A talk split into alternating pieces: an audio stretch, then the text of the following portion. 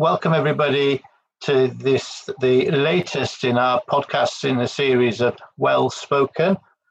These are topics of legal interest to those we know working in the oil and gas industries and also in commodities trading. And the topic we are going to talk about today, which is MAC or MAC clauses, or material adverse change clauses, material adverse event clauses, call them what you will.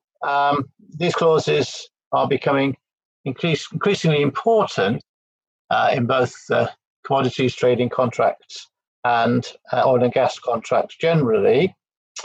So we have today Peter Bennett, who's one of our senior lawyers involved in both areas of business. So Peter, welcome. And we're going to ask you to explain MAC clauses to those who are not yet familiar with them, who might become more familiar with them as time goes on. And also we'll get on to some detail for those who are familiar with them and like to know more about how they should operate. So Peter, we're going to discuss what they are. We're going to discuss why they've become more prominent recently. And then we're going to move on to the particular risks that there are surrounding termination rights and how we terminate and how we avoid getting it wrong. So, Peter. Thank you very much for that introduction, Stuart. MAC or material adverse change or may or material adverse event clauses are now typically found in many different types of agreement we come across, SPAs in general business and oil and gas and product and commodity contracts and commodity finance agreements, as well, of course, as loans. The MAC clause, which I'll use to describe both MAC and ME clauses, is often found in the section in a contract described as events of default. It's entirely a creature of contract.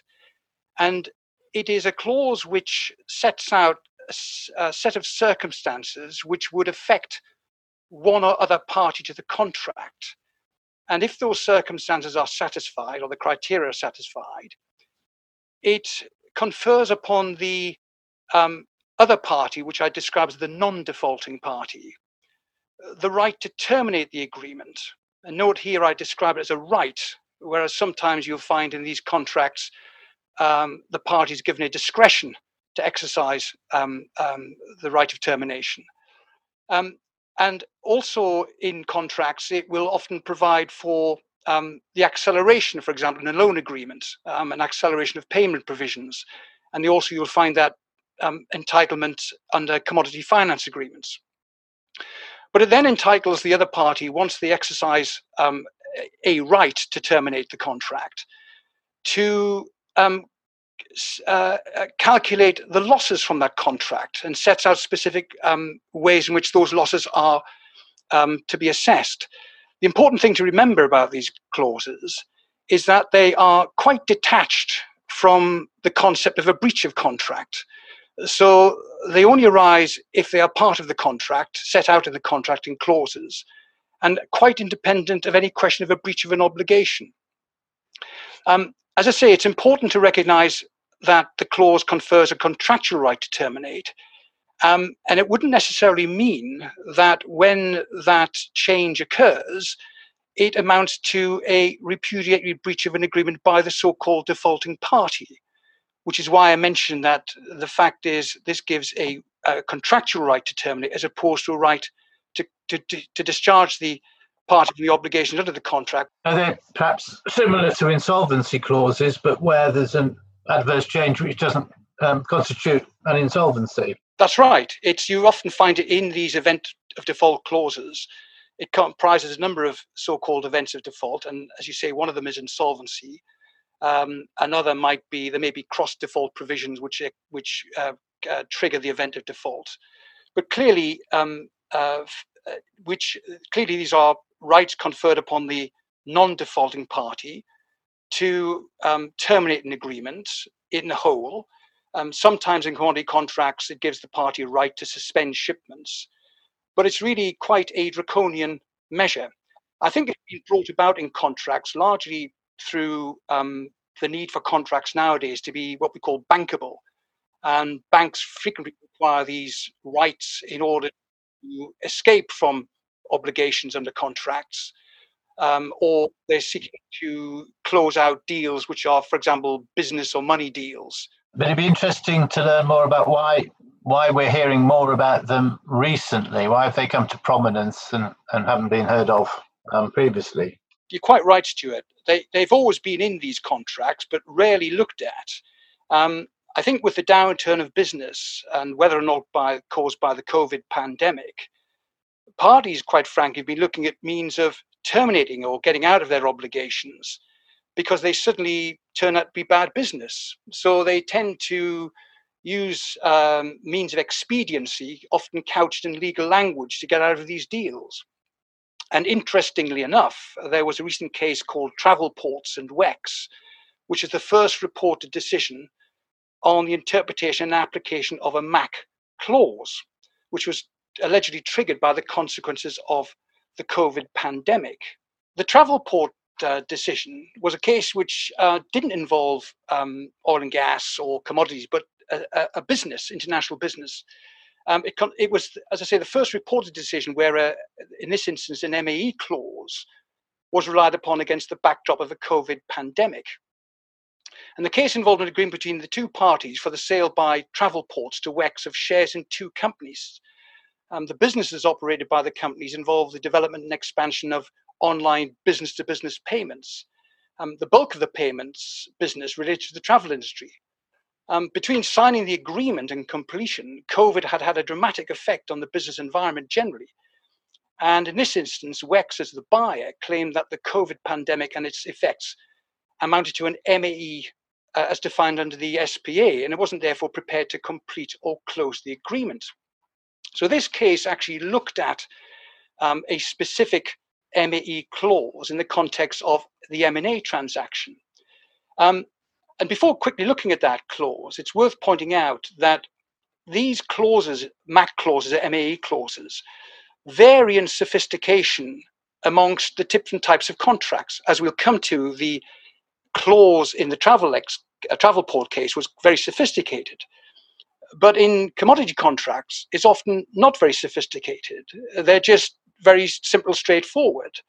Because you often think to yourself, well, look, if you're going to have a MAC clause, should I define what the change is, or should I define what the event is, or what material? The answer is not always. The other thing we need to look at is what has to change. Is it the change in the company's financial condition or other matters which have to be considered? Is there any timing? What are the parameters? What are the comparators? And who has to assess whether the change has occurred? Is it in the decision-making process of the non-defaulting party? What are the criteria? Do they have to exercise a discretion? Do they have a right which is not subject to any discretion? It seems to me, if I may guess, Peter, that you mentioned that some give a clear right of termination, whereas others leave it as the exercise of a discretion. To my mind, that sounds like an area of potential disputes where it wouldn't be clear whether the right to terminate has arisen or not. That must cause many problems. Oh, you're absolutely right. I mean, the problem is it's one of these clauses which is drafted as it's a real hammer to the deal. And you're trying to draft one of these clauses in a nice sort of way and user-friendly, but there's nothing user-friendly when you're looking to terminate a contract. And there is a fundamental distinction between whether you want to exercise a right, which is, if you have the right to exercise it, the fact that it is expedient doesn't matter. On the other hand, if you're looking at questions of discretion, and in some cases you have requirements of exercising good faith, then of course you've got to look at your so-called defaulting parties' interests. And therefore, the question of discretion will arise, which involves issues of whether the right has been exercised in a capricious or arbitrary way. And you and I know, Stuart, and then when markets are in turmoil, people are often capricious and arbitrary in the exercise of clear contractual rights, because often it's expedient to get out of a contract, and sometimes they take full advantage of the market against a contract which gives the right to terminate in order to take full advantage and get out of the deal.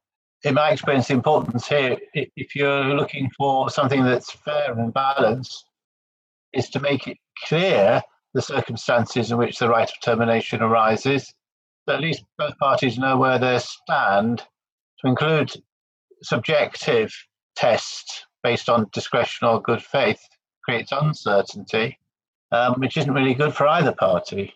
Not at all. It's the lesson to the draftsman as to how you would put together this clause, because you need to have the triggers and, let's say, the parameters, the comparators set out very, very clearly so that people can determine exactly whether or not that right has arisen.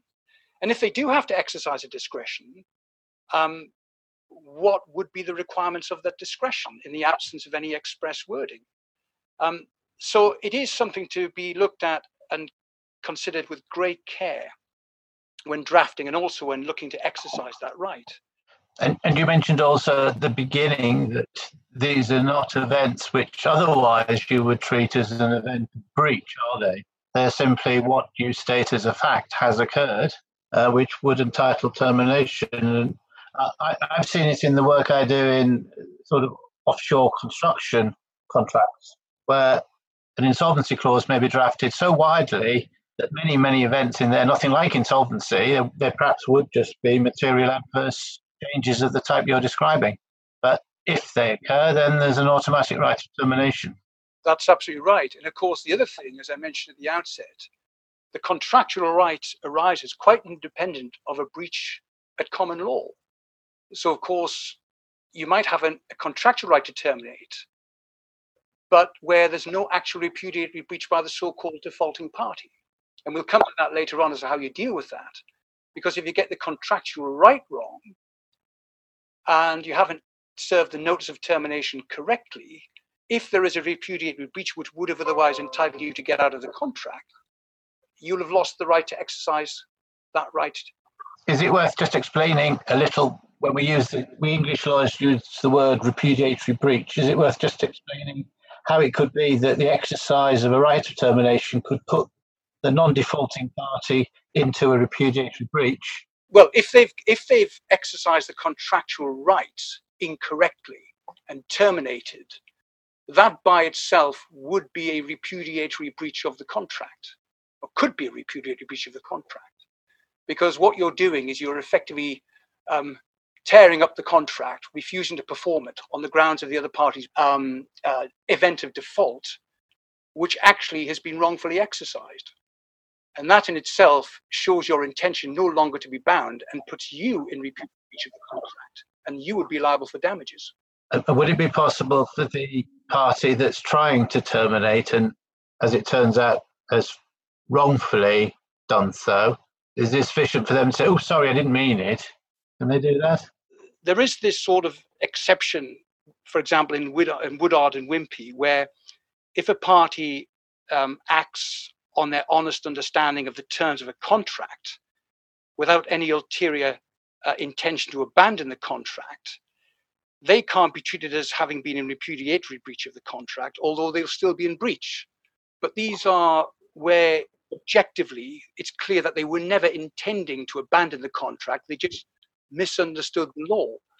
But they're very narrow exceptions. And what I'm considering here is where a party clearly intends objectively to terminate the contract and actually wrongfully does so. Yes, and that must, would you agree, that must be more likely, that the repudiation is more likely in the commercial contracts that we're talking about, particularly trading contracts. The exigencies of maritime trade lead to contracts being treated as conditions. Yes, very much so. I mean, the examples are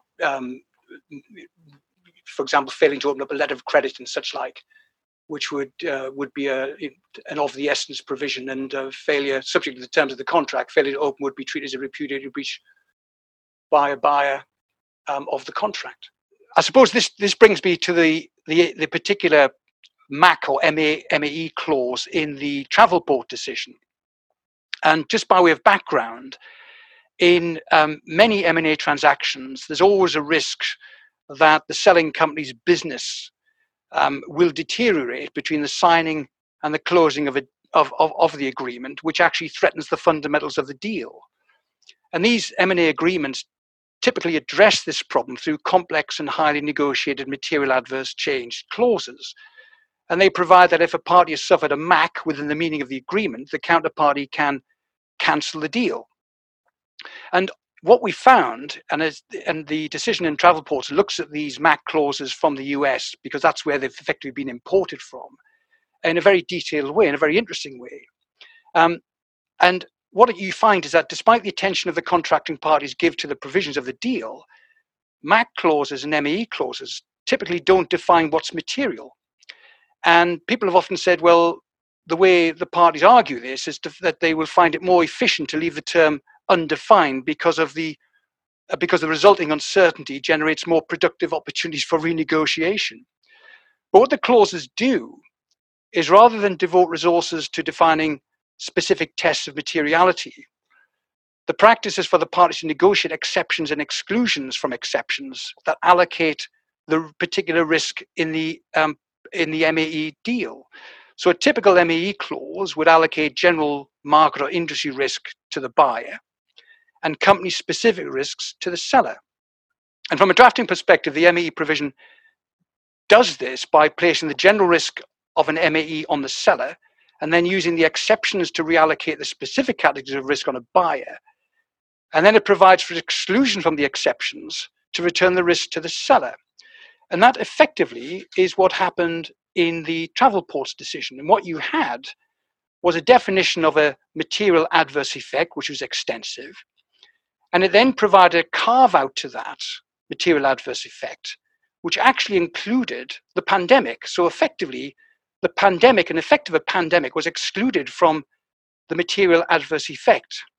But then it had a carve out exception, which allowed, in this case, the buyer, the onus to demonstrate that the pandemic fell within the carve-out exception, so it could actually rely upon the clause. It's a very interesting decision and obviously worth looking at. But I think it's not only is it interesting from the point of view of just the historical analysis of these types of clauses, but it's clear, and going back to what we said earlier, Stuart, that you have to draft these clauses extremely carefully. They're not these midnight hour clauses, because nowadays people will actually look to use these clauses, if necessary, in what might be a volatile market. So the question of what is treated as material and how the parties establish that it's material is something that does need special attention, doesn't it? Again, in the contracts that I've seen more on the offshore construction side, one of the parties has to show that the adverse change will affect the performance and the ability to deliver on time. So one has to either prove that it will, or the other one has an obligation to prove a negative to show that it won't. But either way, you should normally make clear which one has the proving to do. Yes. Well, one of these, the travel case was a case dealing with preliminary points, and it addressed the question of where the burden of proof lies in each of these. And that's something which clearly has to be addressed. And the other point to bear in mind, just from a pragmatic point of view, is when you're selling a business where the sole asset in the deal is the business, MAC clauses are clearly relevant. But when you're in commodity contracts, the business and the value of the seller or the buyer is often quite irrelevant to the actual performance, because you either have a commodity delivered to you or you don't. And often itself will not affect the performance of the so-called defaulting party to deliver the product. So again, you will find one of the things to bear in mind is the MAC event may not itself be a repudiatory breach of the contract, i.e. in the performance of the contract, because it's only affecting the value, for example, of that company, and therefore itself would not amount to a repudiatory breach. So if you're looking, and of course in the case of commodity contracts, you have other means of assessing the risk because it's in relation to the value of the commodity, and you can deal with risk by hedging. You can't really hedge a major business such as the Travelport business. Peter, can I also ask that quite often exercising rights of termination can turn very much on the contract mechanisms for giving notices. Sometimes people can get those wrong. Is that a problem here? Yes, Stuart, it can be very much a problem. I mentioned before that the termination rights under events of default clauses are creatures of contract, and they can operate quite independently of any separate breach. And if you get it wrong in relation to the event of default and haven't structured your notice correctly, then you could lose the right to treat the contract at an end on the grounds of the counterparty's other breach of contract. So you have to bear that in mind very carefully. I mean, the best way of looking at this is the decision in the Phones 4u and EE case, which was a couple of years ago or so. I mean, time would prevent a full analysis of the decision, but one of the clear points in this case was the termination letter sent by, in that case, EE to Phones 4u. This was a case which evolved following the administration of Phones 4u. And what happened was, under the agreement between Phones 4u and EE, the latter had a right to terminate a contract on the appointment of administrators over Phones 4u. And the letter which terminated the contract purported to terminate in accordance with the clause 14.22 of the agreement. And this clause, which is often found in these standard events of default clauses, was a standard insolvency termination clause. And just as you mentioned before, Stuart, an insolvency clause was applicable here. And the insolvency clause, having allowed termination on the grounds of appointed administrators, the letter relying upon that then went on to provide, and they said, well, nothing herein shall be deemed to constitute a waiver of any default or termination event, and EE hereby reserves all rights and remedies it may have under the agreement.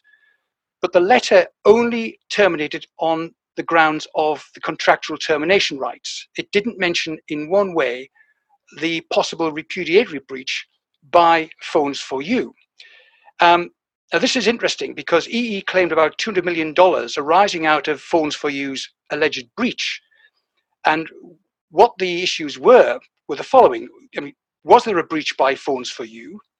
And was their administration a repudiatory breach? And this is a very interesting concept because people often think, well, if a company goes broke, it has repudiated the contract.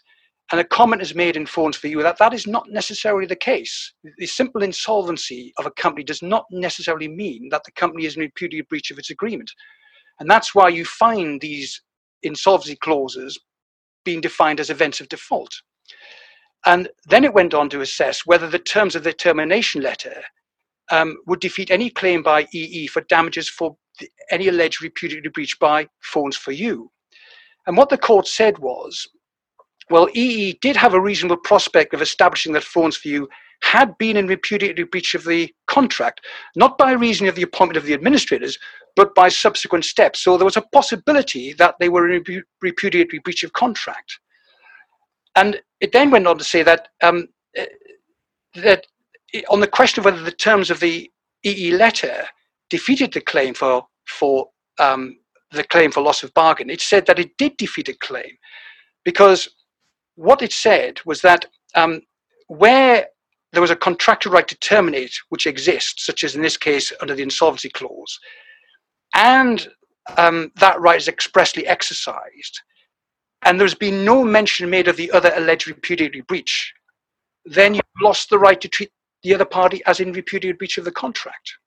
And I think that decision was a surprise to many people in certainly the areas that we work in, because normally, if you terminate, you terminate, and if there's a repudiatory breach, then you brought the contract to an end. It doesn't matter how, but that case says otherwise. A lot of people in our industry have started to revisit and spend more time on doing termination notices than used to be the case. Completely. I mean, it's here, of course, he had a counterclaim of £200 million based upon contractual termination. But it really needed to rely upon a repudiatory breach to get that, and it had lost that by the letter. So the message is, with all these MAC clauses and all the termination rights we talk about, you have to draft very, very carefully. There really is a lesson for all the draftsmen in all these instances. I mean, in this instance, the termination letter needs to address both the alleged repudiatory breach and the contractual termination to make sure you keep both options alive.